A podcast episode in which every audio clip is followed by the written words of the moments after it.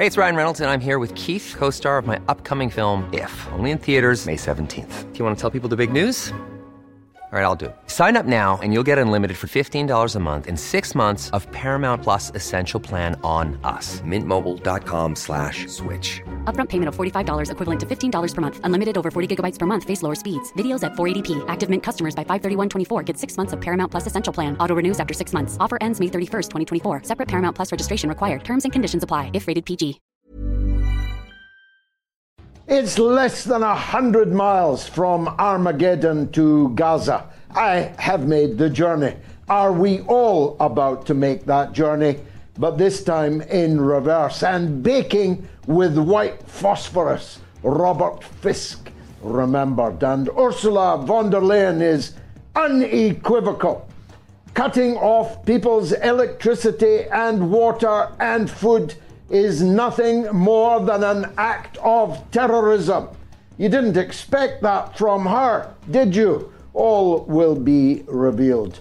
We'll be talking to two very significant guests in the great arguments that are raging now about whether or not the Israeli operation against the 2.2 million people in Gaza is a war crime. It's all coming up over the next two hours. Fasten your seatbelts. It's going to be a bumpy night. You are listening to the Mother of All Talk Shows podcast with George Galloway. Armageddon really is a place, and it is less than a hundred miles away from the Gaza fence, at least as was.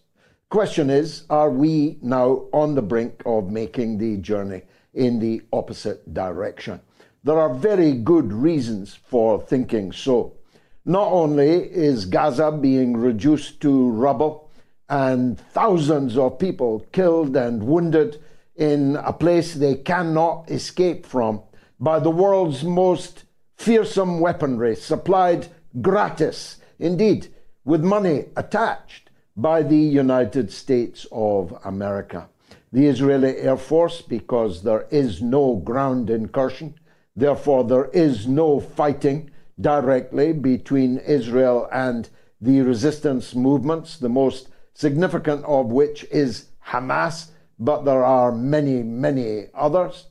There's no ground incursion, therefore, no one can know who is being killed by the shot and shell and missiles that are raining down on the uh, little tiny place that we call Gaza. The Gaza Strip. It's called a strip for a reason. It's a narrow strip of land. It's less than 25 miles long and it is less than five and a half miles in width. There are no entrances and no exits that are open. Israel controls most of them, and Egypt controls one of them. And Israel makes it clear by one way or another that it will not permit Egypt to open its gate at the frontier. And if Egypt shows signs, as it did this week, of disobeying orders, sending a huge convoy of humanitarian aid, Israel bombs the Erez crossing point. Having said that the Palestinians in Gaza should leave, it bombed the place, the only place by which they could leave. The truth is, this is shooting fish in a barrel because half of the population of Gaza are women and children, half of them are children, and half of them are women and girls. And so the statistical probability overwhelmingly is that the majority of casualties will be women or girls. And it turns out they are. According to the Ministry of Health, 60% of the people in Gaza's hospitals are children. Now, I want to make one or two things clear, some of them painfully clear. Killing civilians is a sin and a crime in any religion and in any system of law. Taking women and children as hostages is also a sin in any religion and a crime in any jurisdiction. Therefore, uh, the prison break, which I talked about at some length on Sunday, and which has now attracted more than 10 million viewers of what I have had to say in the last 72 hours, was, of course, entirely to be expected, as Gideon Levy, the greatest living Israeli, pointed out pointedly, powerfully, emotionally in the hours after the event. But the subsequent events included war crimes and crimes against humanity. Of course, the lie machine has gotten to work on what happened after the prison break occurred. All kinds of horror stories, many of which have now had to be walked back, or in the case of the LA Times, recanted, were clearly the products of the feverish workings of the propaganda lie machine. In parenthesis, I point out to you, courtesy of my good friend Ian Puddick, that on this day, 33 years ago, a suitably veiled young woman appeared in front of the United Nations, described as a nurse from the hospital, the children's hospital, the maternity ward in Kuwait City. And she tearfully, sobbing through her veil, pious, you see, couldn't be identified, sobbing through her, uh, her veil, she told the world that she had personally witnessed Iraqi soldiers removing babies from their incubators, throwing them on the floor stealing the incubators, unplugging them from the wall, and taking them away back to Iraq. It wasn't just a bright, shining lie, it was an expensively purchased lie. A public relations firm in Washington had been hired to manufacture the lie. And the young woman behind the veil was not a nurse had not been in Kuwait and had not seen what she claimed to have seen. She was the daughter of the Kuwaiti ambassador in Washington, D.C., hence the need for a veil. I close the parenthesis now because I'm going to get on to very sensitive topics. When I learned that 40 Israeli babies had been decapitated by Hamas individuals who had been part of the prison breaker, I was filled with a dread, a chill that I cannot properly describe to you. If this story had been true, it would have joined the annals of the most depraved debased, cold blooded murder, slaughter of the innocents in all history. I immediately doubted it, of course, for lots of reasons. The first was that if this had really happened, the gigantic, best in the world, best in class Israeli propaganda machine would have immediately removed any doubt about whether or not it had happened. We would have seen the pictures, at least of the children while they were still alive. We probably would have seen the blurred images of the decapitated babies. But we have seen none of those things. Even the Israeli state television reporter who first claimed that this had happened, then said she had no evidence that it had happened, but soldiers had told her that it had happened. Max Blumenthal may God preserve him, and Grayzone have now tracked down who was the soldier, singular, who told this reporter this hideous, demonic story. And he turns out to be a fanatic settler leader, not just a fanatic settler leader, but the leader of a particularly atrocious cult of Israeli illegal settlers on the West Bank who had only days before said that he wanted to entirely erase from the earth a Palestinian town. This story was a lie, just like the Iraqi incubator story, just like Gaddafi giving Viagra to his soldiers to carry out rapes in Libya before the Islamist fanatics were helped into power in Tripoli by France, Britain, and the United States of America. Just like so many fake atrocity stories, which are manufactured to manufacture consent for what is about to happen or what is already happening. This story was a foul lie. The liar will never be judged in this life. But the Western journalists, and I include every single British newspaper that ran with this story on their front pages today, even though by the time the paper had come off the press, even Sky News was saying that they would not broadcast this story because it was completely unverified, that they had asked the Israeli army three times if the story was true and had not yet, they said, and I can add, have not now had this story verified. It is a lie.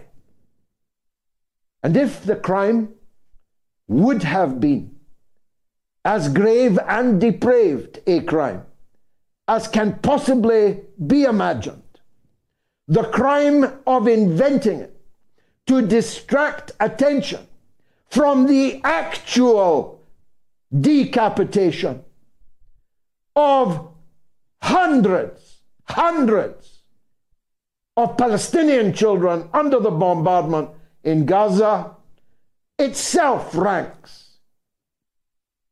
in the annals of the sick art of atrocity propaganda to justify one's own atrocities.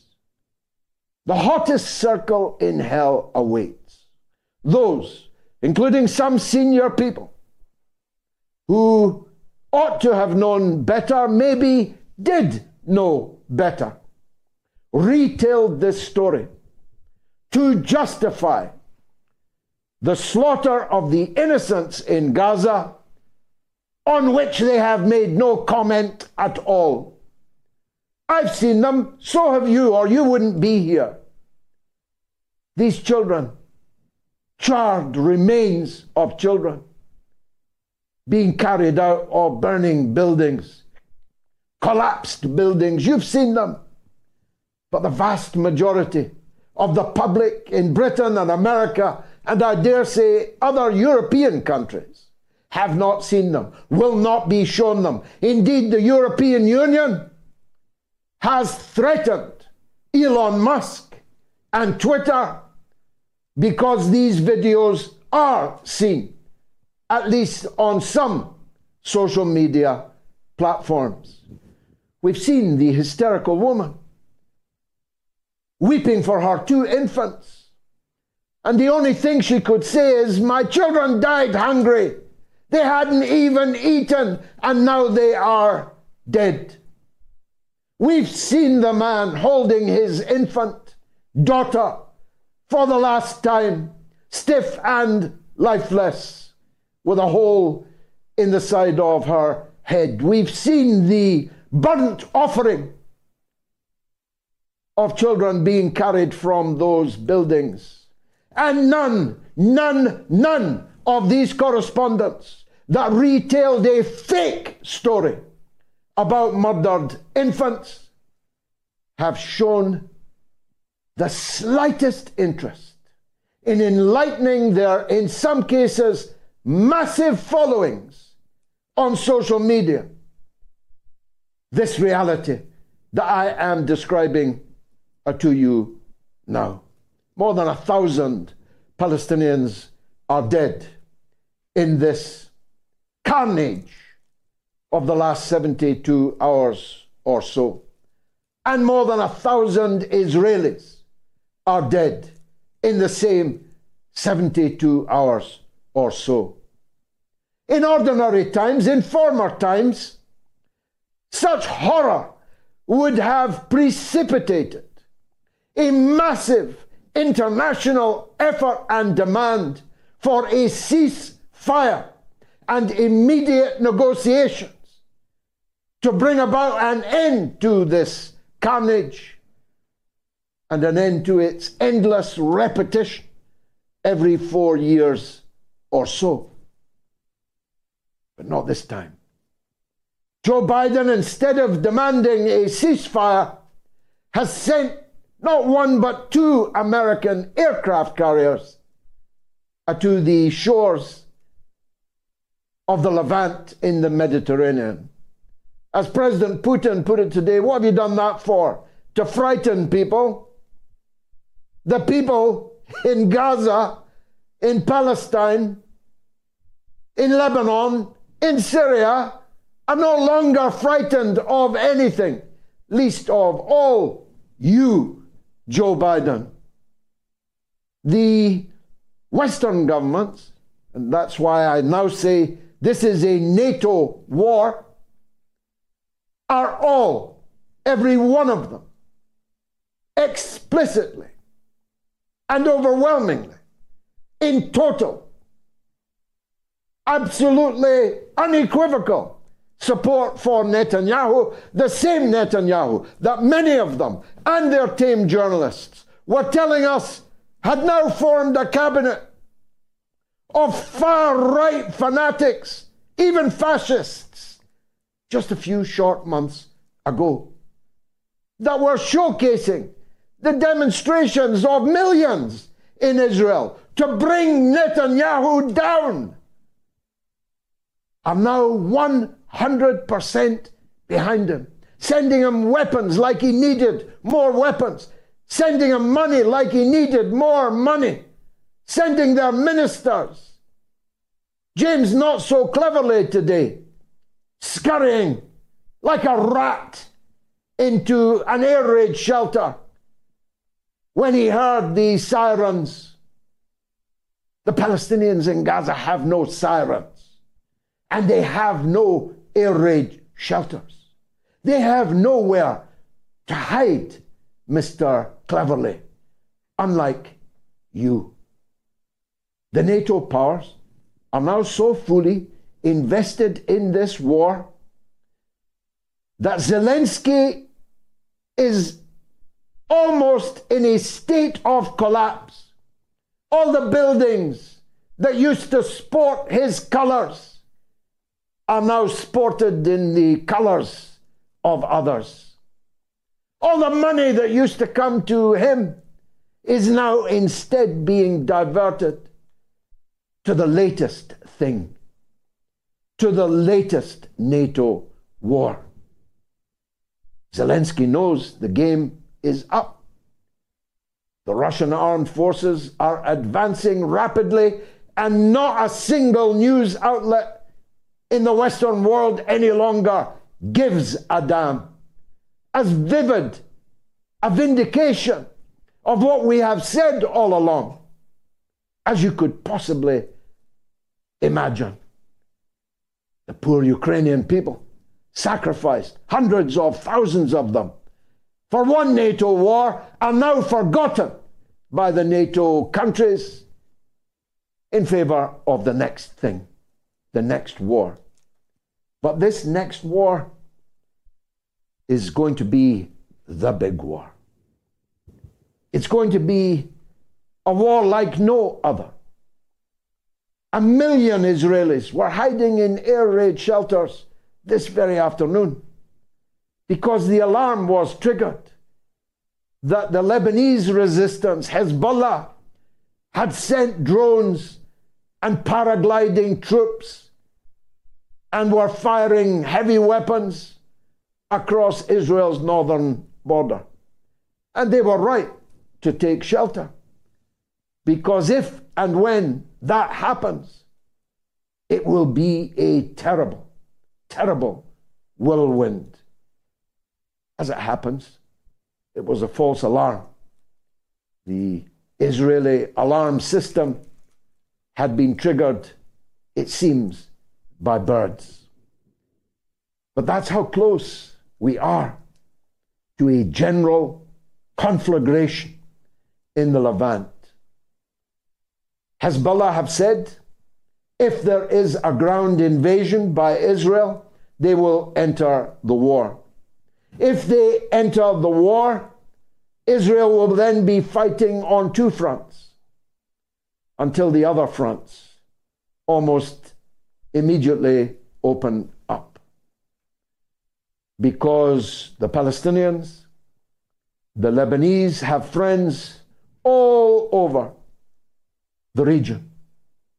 And their biggest friend of all is Iran, which is more than capable of turning this war into the kind of ruination of the world economy and maybe the world itself that was described so vividly by Scott Ritter on this show on Sunday night. Now, Mrs. von der Leyen, alone amongst all the Western statesmen and women, was unequivocal when she spoke about the act of terrorism. It's the only thing you can call it, she said. Cutting off people's water, electricity at the onset of winter, cutting off people's food, water, electricity was terrorism. But tweets are receipts, you see. And I found one from Ursula von der Leyen. Attacks against civilian infrastructure, especially electricity, are war crimes. Cutting off men, women, children of water, electricity, and heating. With winter coming, these are acts of pure terror, and we have to call it as such. She issued that tweet on the 19th of October, 2022. The sharp eyed viewer will have realized that I left out one word. Her first word. Russia's attacks against civilian infrastructure, especially electricity, are war crimes. Cutting off men, women, and children of water, electricity, and heating. With winter coming, these are acts of pure terror, but only if these terrorist acts are threatened by Russia, if they're actually carried out by Israel, these acts of pure terror have Mrs. von der Leyen's full support and the support of every other hireling in the European Union. That's so good. We really need to hear her saying it, don't we?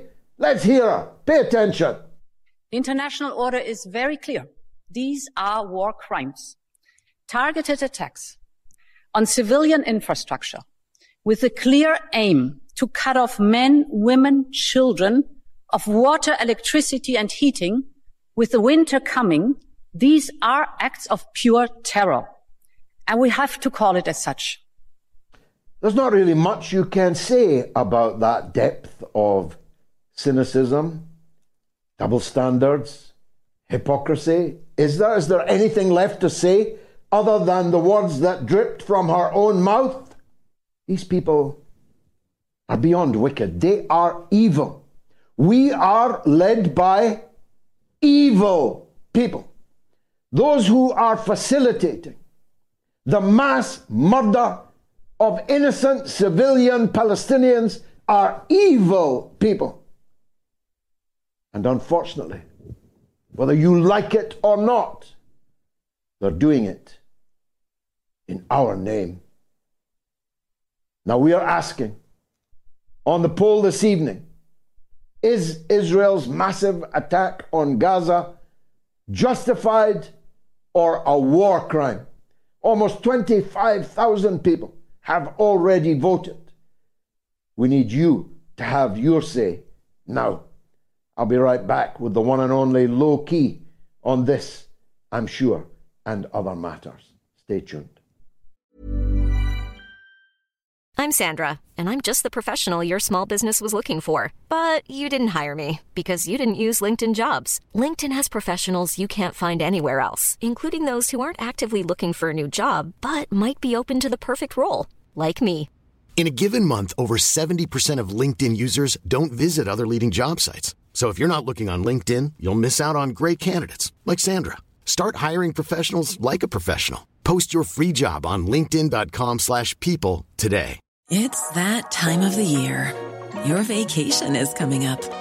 You can already hear the beach waves, feel the warm breeze, relax, and think about work. You really, really want it all to work out while you're away.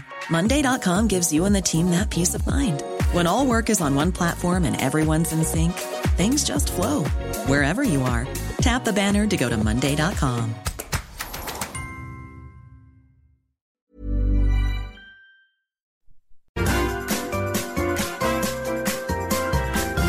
You are listening to the Mother of All Talk Shows podcast with George Galloway.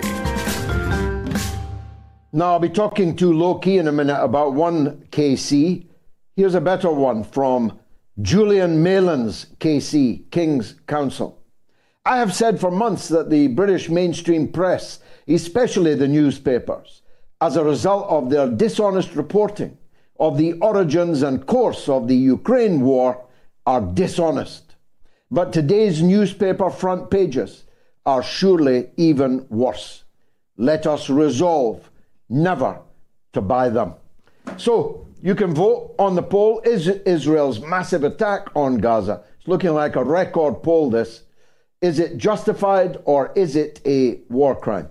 If you want to comment on anything I've said or didn't say, then you can call free of charge. If you're in the UK or Ireland, 08081 965522. That's 08081 965522. And if you're in the US and Canada, again, entirely free of charge, toll free, plus one 844 944 3344.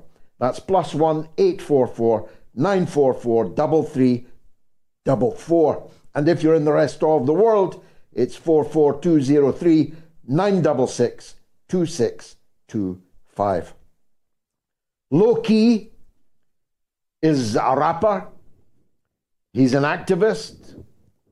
He's the founder of the Watchdog uh, portal. And he once traveled through the night with me to Gaza. Apart from all of that, he's actually a genius. He won't thank me for saying so. But you'll agree, I'm sure, at the end of this interview. Lowkey, uh, thank you very much for joining us.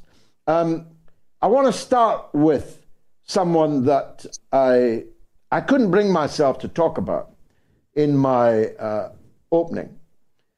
Sir Keir Starmer, KC, the leader of Her Majesty's opposition in Parliament, went on a British radio station and said that Israel has the right to cut off water and electricity from the people in Gaza, acts with which Mrs. von der Leyen described as acts of pure terror last year.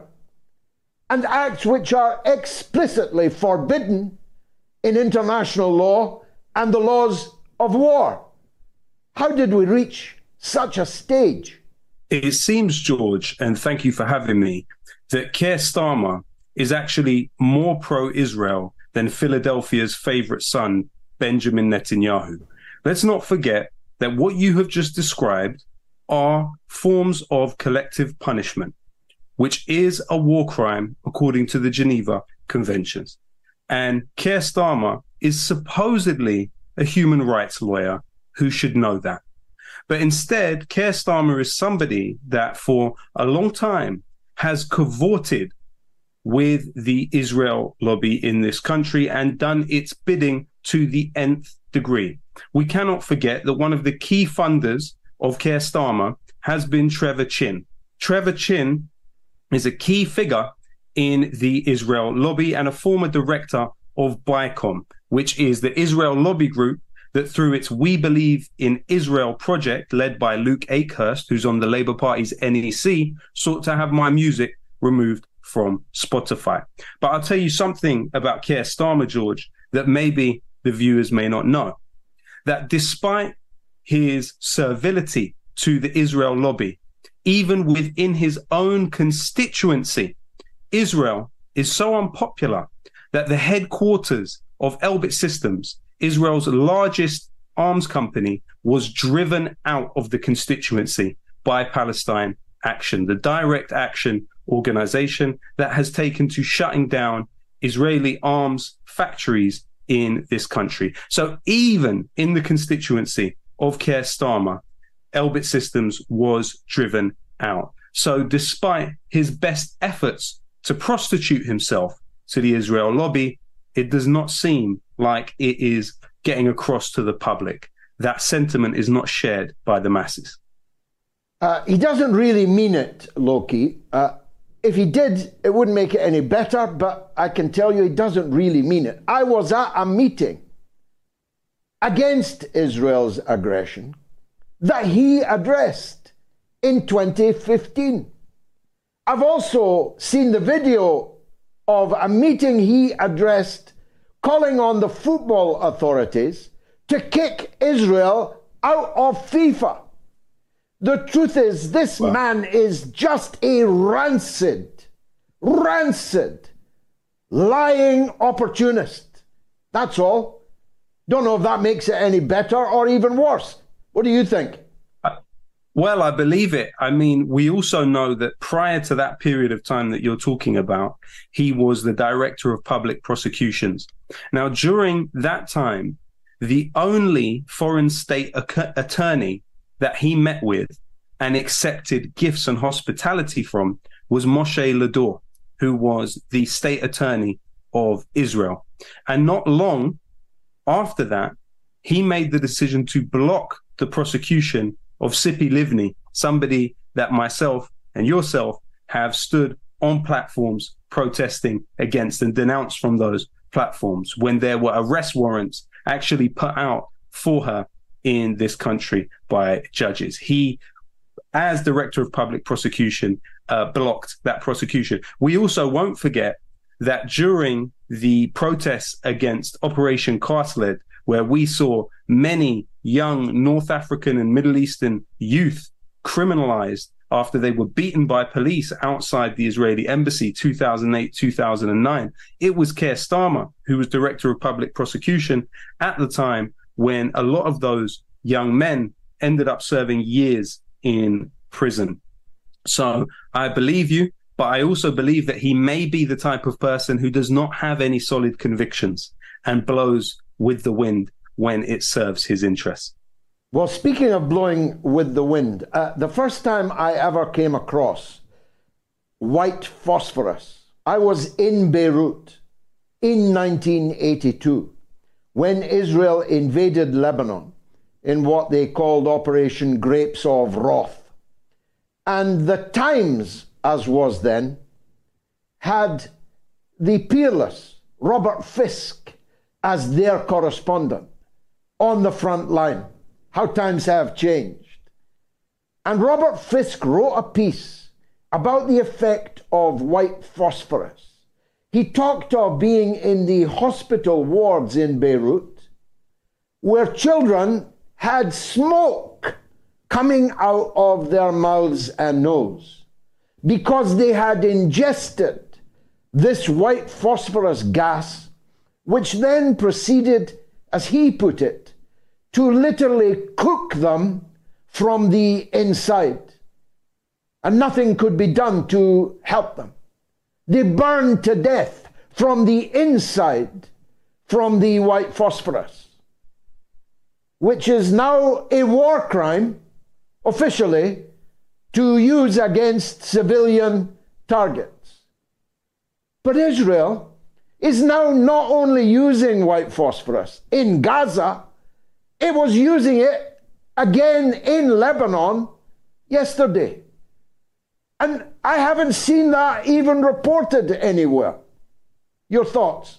Well, let's be clear. Um, the United States also used white phosphorus in Fallujah, um, and we saw that, along with the use of depleted uranium, being uh, blamed by many for the increase to an exponential level of the amount of cancers that are in the area of Fallujah. Now, part of the reason that Israel is able to do this is those weapons often come from the United States, but the funding to buy the weapons comes from the United States. And we're not just speaking in sentimental language when we say that. The United States literally gives $10.4 million a day $430,000 an hour, $7,229 a minute, and $120 a second of US taxpayers' money, supposedly, to racist Israeli apartheid in Palestine. And I tell you, US politicians,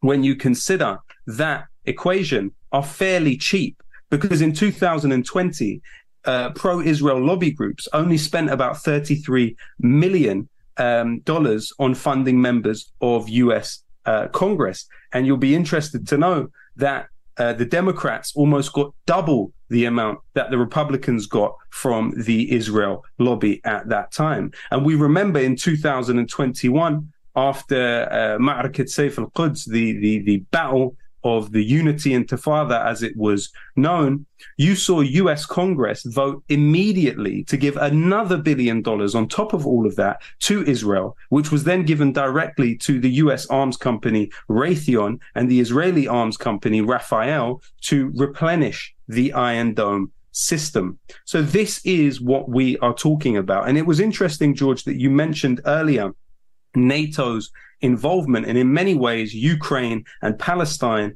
are now front lines of NATO's war against the global south. But Israel is believed to have carried out assassinations in at least 18 other sovereign states, from Italy to France to Cyprus to Greece to Norway to Germany to the UAE to Egypt to Jordan to Uruguay, Lebanon, Brazil, Tunisia, Belgium, Malta, Malaysia, Syria, Iran, Several of these states are NATO nations, but yet they do not believe in their own sovereignty to the extent that they would back Israel in the way they would do, despite the fact that Israel is believed to have carried out assassinations on their soil.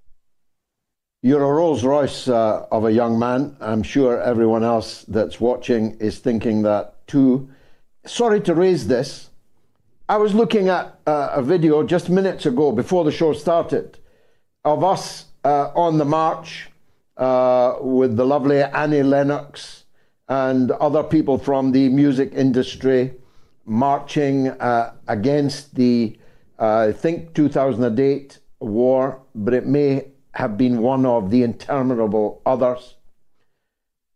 But the music industry today was summed up by Justin Bieber, who, thanks to you, I know, put out a tweet with a picture of the destroyed Gaza with the words, I stand with Israel on it. He thought the picture was Israel, but was in fact the handiwork of Israel in Gaza. What's happened to the music industry, the cultural milieu, Because from what I can see, even the right wing, so called right wing populists demanding freedom of speech and freedom not to wear a mask and all of that, they have all fallen in behind the drums of war and genocide.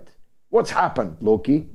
Well, when it comes to the music industry, you may be interested to know that some of the most interesting and politically challenging music historically was released on Universal Music Group. So, for instance, Reggae for Peach, the song for Blair Peach that was released, came out on who was killed by the police um, uh, in the 80s, if I remember correctly, um, or maybe the late 70s. This was released on Universal. 70s, yeah. But the 70s. But today, Universal is headed by a gentleman by the name of Lucian Grainge. Now, Lucian Grainge attended a fundraiser for the IDF in 2016. His wife is also a key donor to the Conservative Party and to the Zionist Federation. On top of that, you now have a director of Universal Music Group by the name of Haim Saban, who is one of the largest fundraisers for the Israeli military in its history. And he's credited with scripting uh, Joe Biden's Palestine uh, policy. On top of that, you have another Israel lobby group within the music industry called the Creative Community for Peace, which is the same organization as Stand With Us. It's headed by someone called Dave Renzer, who also came out of Universal Music Group. So just to make clear how powerful Universal is, we're talking about the Beatles, we're talking about Michael Jackson, we're talking about Bob Marley, we're talking about some of the biggest artists that have ever existed assigned to a label which at least for the last 10 years has um, pro-Israel figures at the helm. And we can also say that Grainge, he's recently been put on the board of trade by the Conservative government. He was a regular guest to David Cameron at Chequers. Um, and Lucian Grainge has so much power in the music industry that in 2019, he earned in bonuses in one year as much money as all UK songwriters made off of streams in one year. This is the CEO of Universal music. So essentially, the same dynamics which dominate dominate uh, the media industry also uh, dominate the music industry. So I think that discourages artists to really study these uh, issues in depth and definitely steers them away from uh, supporting the Palestinians in the way that uh, maybe Annie Lennox and others did previously. Lowkey, thanks for joining us on the mother of all talk shows and the best of luck with your music career. You are listening to the Mother of All Talk Shows podcast with George Galloway. Dan Cohen uh, has been indefatigable in his defense of what's right and his defense of truth, not just on this conflict, but on many other things and for a very long time. And he's making a movie about Gaza. We'll ask him about that in a minute. But Dan Cohen, thanks for joining us again. Uh, I know that you're not having it easy. I saw some of the death threats that are being uh, sent to you. Uh, and I know that in the United States, actually things have gone mad. Uh, at least there was a body of political opinion. We might call them the Trumpers in the United States that were opposed to Joe Biden's war in Ukraine, and they had many big names uh, attached to that opposition. But the, the right wing, the populists, the Trumpites are gung ho for the slaughter in Gaza. How come? Well, they simply don't have principles in their anti war position I mean, they've long been saying that they want the United States to uh, stop f- focusing on funding the Ukraine proxy war and focus on China. Um, that's what they've been they've been seething for, and so I've advocated allying with the populist right in with Ukraine because this is just simple politics. We need as many people as possible to stop a war. Um, but in this instance, when it comes to Israel, uh, there is there is pro war as as anybody. Um, so it's a very revealing moment Um, I mean, in terms of the you know harassment and threats I'm getting, it's you know I'm I'm too laser focused, and I've seen too much in Gaza itself to worry about uh, chatter on Twitter. Um, but uh, I mean, we're in we're in a remarkable moment, George. I just I, I you know I don't know if you saw this. I just saw right now before we started, Hamas actually released an Israeli woman and her child who uh, from captivity, and there's video that Al Jazeera published um, showing them crossing uh, the fence and being taken by Israeli authorities. So Hamas is actually demonstrating goodwill towards the Israeli public, the Israeli people, while Israel is obliterating Gaza and inventing stories about beheaded Israeli babies. I mean, this is remarkable. Now, you I saw a tweet from you. You bar mitzvahed in, in Jerusalem or Tel Aviv, I forget which, uh, but you also lived in Gaza. Uh, that's quite a journey. Tell us about it. Well, I mean, like, um, you know, just any Jewish American, I was raised with the idea that Israel was some kind of liberal, uh, inclusive, diverse paradise um, where Jews had a home, and so I was had my bar mitzvah there with my family. And then years later, when I became more critical and I dove into journalism, um, I went to to live in Palestine for some years and and see what what it was really like. And that was my initial experience in journalism. And that included seven months inside the Gaza Strip, in which I uh, filmed the, the documentary Killing Gaza, which uh, I made with Max Blumenthal, and we released some years ago. Um, and, you know, so I don't think there is really any journalist in the United States or maybe in the West that has as intimate uh, of a knowledge uh, of both Palestinian and Israeli society as I do. So it's given me very you know unique insights and i feel very privileged to be able to have had those experiences that's why they won't debate with you i mean yeah exactly Dan, you could exactly. wipe the floor with them precisely because of this identity of yours and not only you know my identity certainly is is is one thing but just you know the fact that i've seen uh, what israeli state terrorism in Gaza means. I've seen the dead children. I've seen Israeli bunker busters take down 13, 14 story tower buildings, um, you know, that I, I later saw an Israeli general compare to 9 11. So I, I see, I've seen, I've seen too much. I know too much about uh, what Israel does. I've seen their crimes, and so they won't let me on any mainstream media. They won't debate me. Um, I just had the Israeli embassy in in the U.S. attacking me on Twitter, calling me a spokesperson for Hamas, simply for saying that Israel should negotiate with Hamas to secure the release of these uh, uh, hostages and captives inside the Gaza Strip, and then of course Hamas releases uh, one of the most the most vulnerable. Um, the mother and child. So, I mean, there's just no way that any Zionist, any Israeli official can uh, debate me. Um, neither w- will the right wing, any of these fake populist right wing phonies, you know, Charlie Kirk or or Ben Shapiro or Barry Weiss, who claims to be anti woke but is just lying all the time. Um, so they're all frauds, and I can expose them, but they're just afraid to debate me. It's that simple. Yes, uh, I know that feeling uh, myself. Uh, the the uh, film that you made uh, with Max, Max Blumenthal, may God preserve him, uh, is fantastically good and still available on YouTube. You can still watch it. You can watch it after this show, and you should. But you're now proposing to make another which I predict will be a real blockbuster. Tell us about that. Well, so uh, I've been working on a film for several years um, that I, I can't actually say what exactly the contents are, what it's about right now, um, because I'm in the process of fundraising in order to secure the rights to it. But uh, I can guarantee it is basically the most explosive film about Israeli society. Uh, I think that there will that I that I have seen, and it's partially done.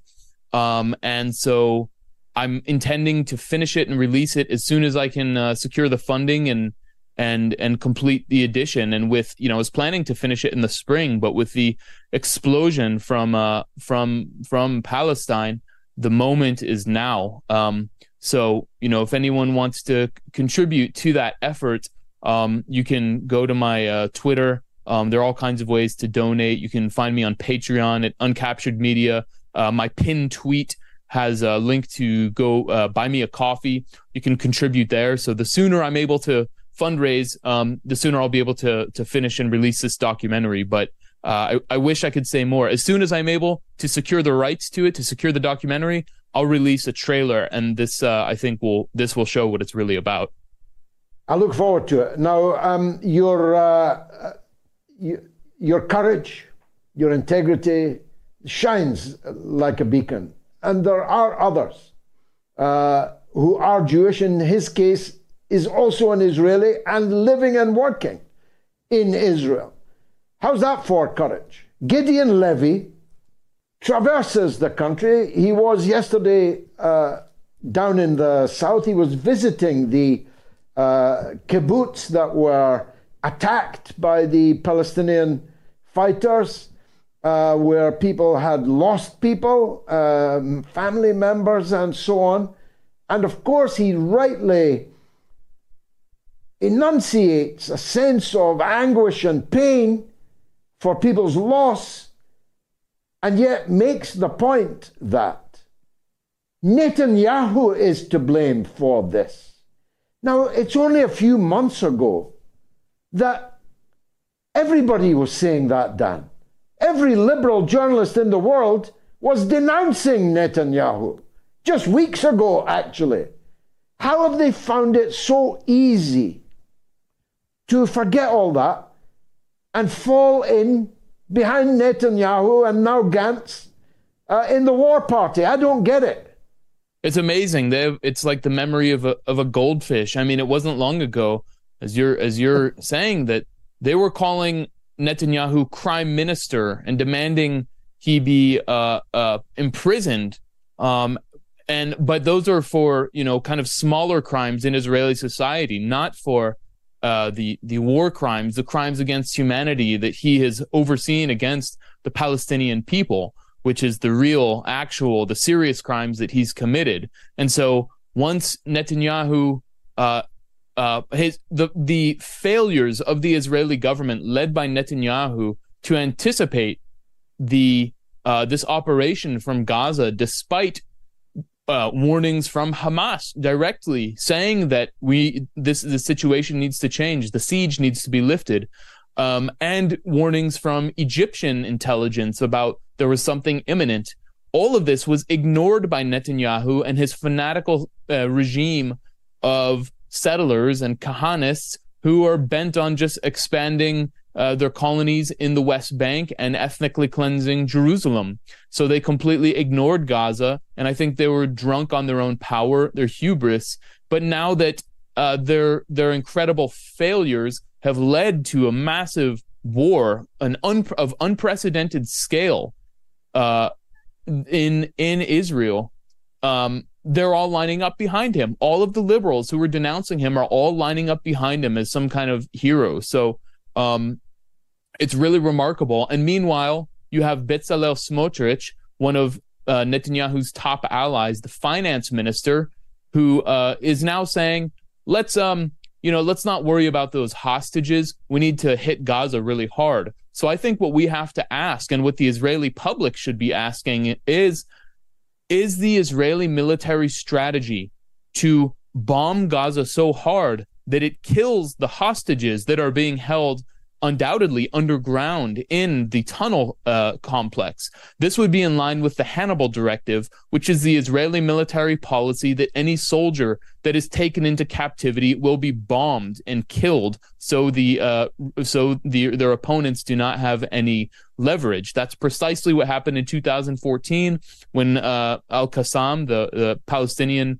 armed group, um, cap- took captive Hadar Goldin Uh, in the southern Gaza city of Rafah, and they uh, enacted the Hannibal Directive, bombed the area massively, killed hundreds of Palestinians, and killed Hadar Goldin. So we have to ask, is that what they're doing now? But not just with one soldier, with some 150 Israelis, including not only many soldiers and top commanders, but also civilians, uh, grandmothers and children, and you know people who need to be um, negotiated for their safety uh, promptly. So it's the most cynical thing I've ever seen. And you know, if I the Israeli public should be outraged at Netanyahu. I suspect that they will. Gideon Levy said today that this cannot possibly end with Netanyahu still in power, and I'm sure that that is true. How can people uh, find your work, Dan? I know that many will be wanting to, uh, especially after this interview. They'll want to support your film.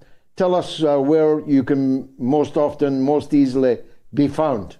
Well, you, I'm very active on Twitter at Dan Cohen 3000.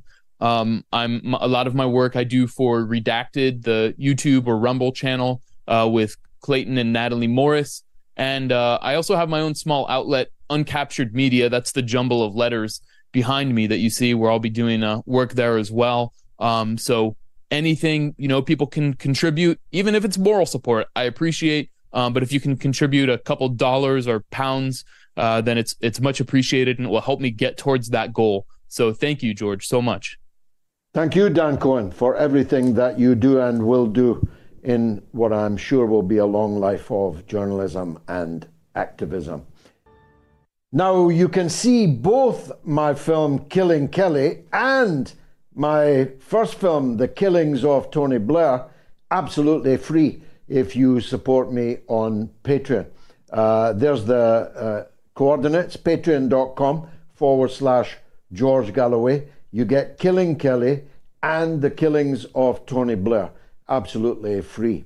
If you sponsor me on Patreon, it'll cost you less than the cost of a cup of tea per week in an insalubrious cafe. I really need your support on Patreon. Please, if you can, please do so. Uh, Will DM, one of my patrons, uh, on the killings of Tony Blair, says, Thank you for sharing your film. It's an outstanding piece of work, as I assumed it would be. I remember my late father's remarks about Blair vividly. Quote, I will vote for him, but I don't trust him. Unquote. What sage words they proved to be. Well, God rest his soul, Will, and thank you for your support and how sage these words were indeed. On the poll, uh, Moat's legend, that's the higher level of supporter of mine on Patreon, Hafsa says, let's not sugarcoat what Israel is doing. The guise of self defense is, in fact, genocide being committed against the Palestinians, pure and simple. Those that speak out against the apartheid are shown the anti Semite card and blacklisted for life, like Jeremy Corbyn. And uh, Moat's graduate, John C., says, without doubt, Israel are the aggressors. Bit by bit, they've been strangling the Palestinians since 1948. They are not interested in peace and fairness. For Biden to talk about evil after Japan and Vietnam, the Americans murdered millions with the atom bomb and napalm in both countries. He has definitely lost his marbles. And Scouser says, It really disturbs me how the so called mainstream media and politicians are normalizing attacks on civilians in Gaza by constantly saying Israel have the right to defend themselves. Do the Palestinians not have the right to resist their occupation? It's the equivalent of the RAF levelling Dublin or Dundalk in response to the IRA. Utterly absurd and criminal. Uh, Nida is in Northampton. She's a woman from Gaza but living in the UK. Give me your point of view, Nida you said I'm currently living in England. My family is currently in Gaza, and I'm just like worried sick about like what's going on there, and it's yeah. it's just like very frustrating to be like to see the headlines of the newspapers in England of like one-sided and turning blind eye about like all the children being killed and innocent people in Gaza as we speak and they're justifying mm-hmm. it and it's just like I just can't comprehend that. I'm I'm I'm actually worried about. It's difficult like, to uh, comprehend. I want to ask you about your family. Uh, are you still able to be in touch with them? I know with the electricity out, all this darkness, uh, people uh, cannot charge their telephones. Uh, are you able to keep in contact with your family? I, my family is one of the fortunate families that we, I, I still can get in touch with them till now. We don't know till like till when this is gonna last. Um, it, I don't know. It's it's just so frustrating and just very stressful.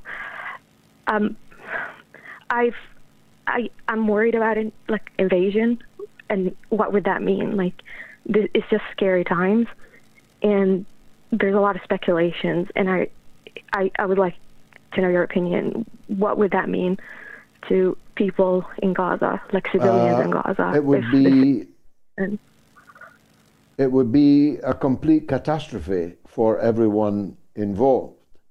And I'm, I'm going to stick my neck out. I have a feeling that it will not happen.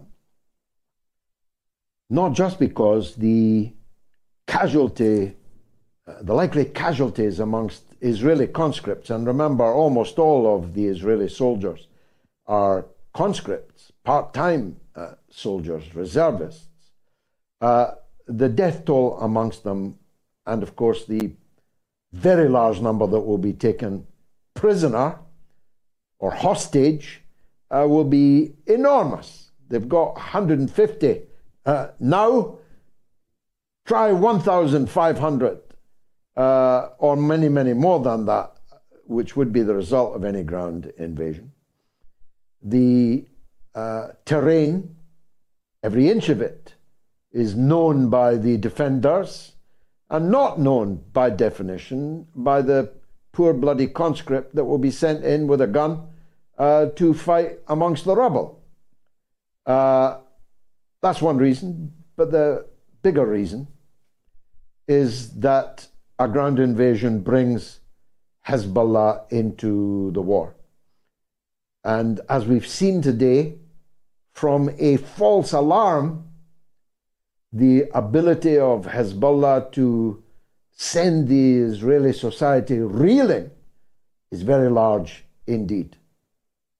And behind them stands all the allies that I've talked about uh, earlier. So my my gut feeling is that there will not be, but if there is, uh, then it could very well end up not just in a regional war, but in something even worse than that.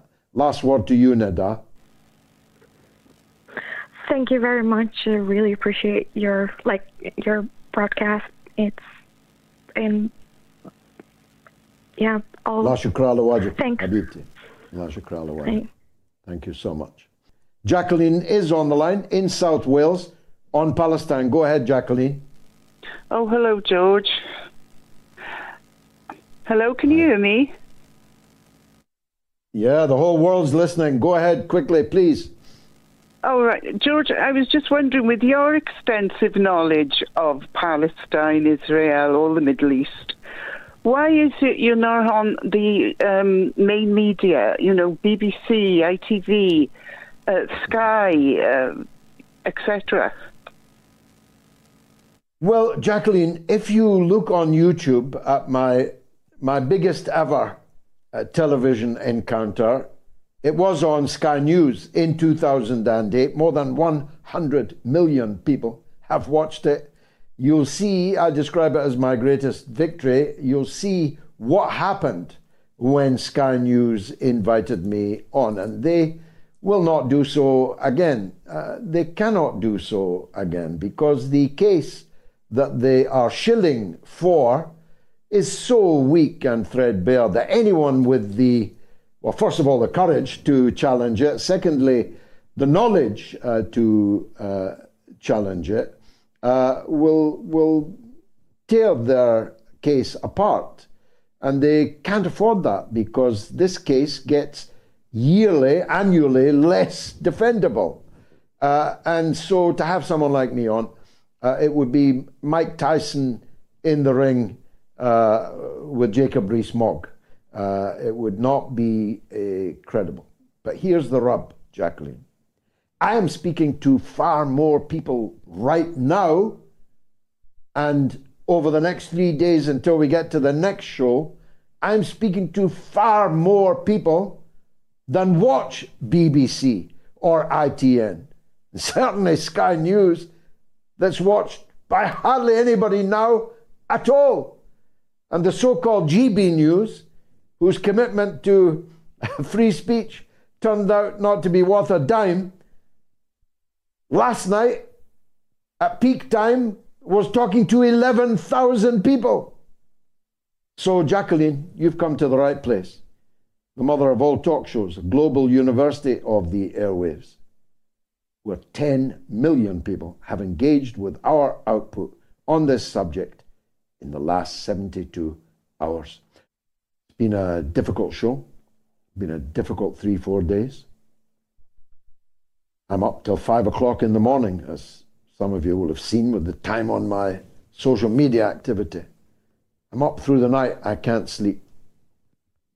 As the father of six children myself, I'm particularly fixated on the total disaster in which the Palestinian children are now trapped, literally trapped in Gaza.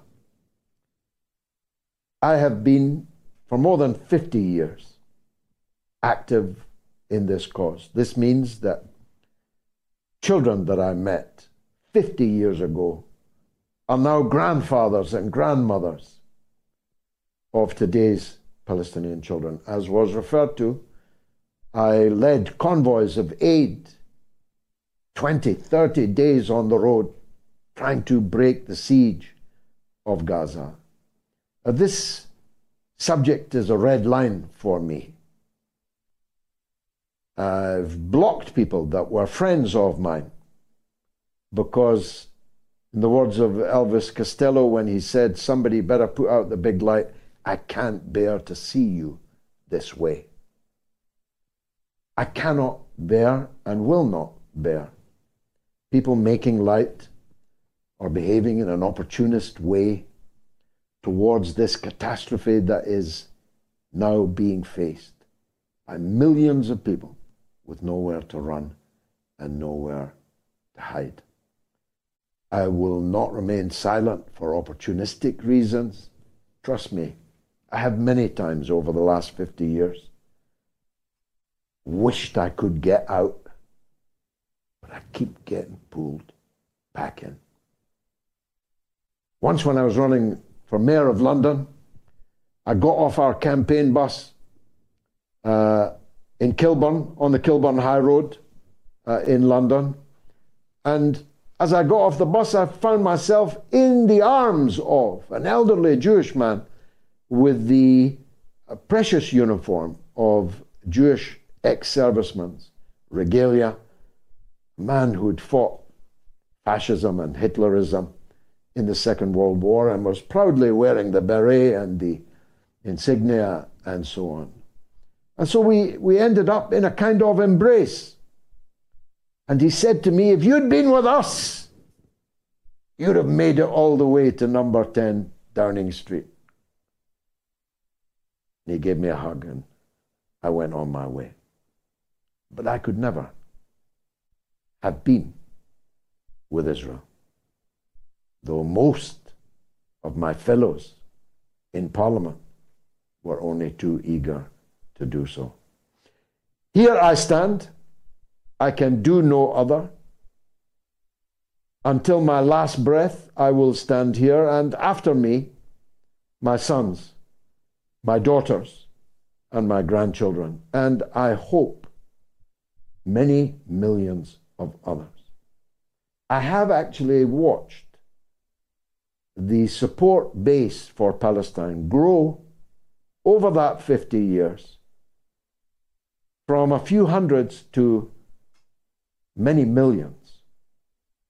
And those millions in Britain and in America, those millions now know they have nobody to vote for.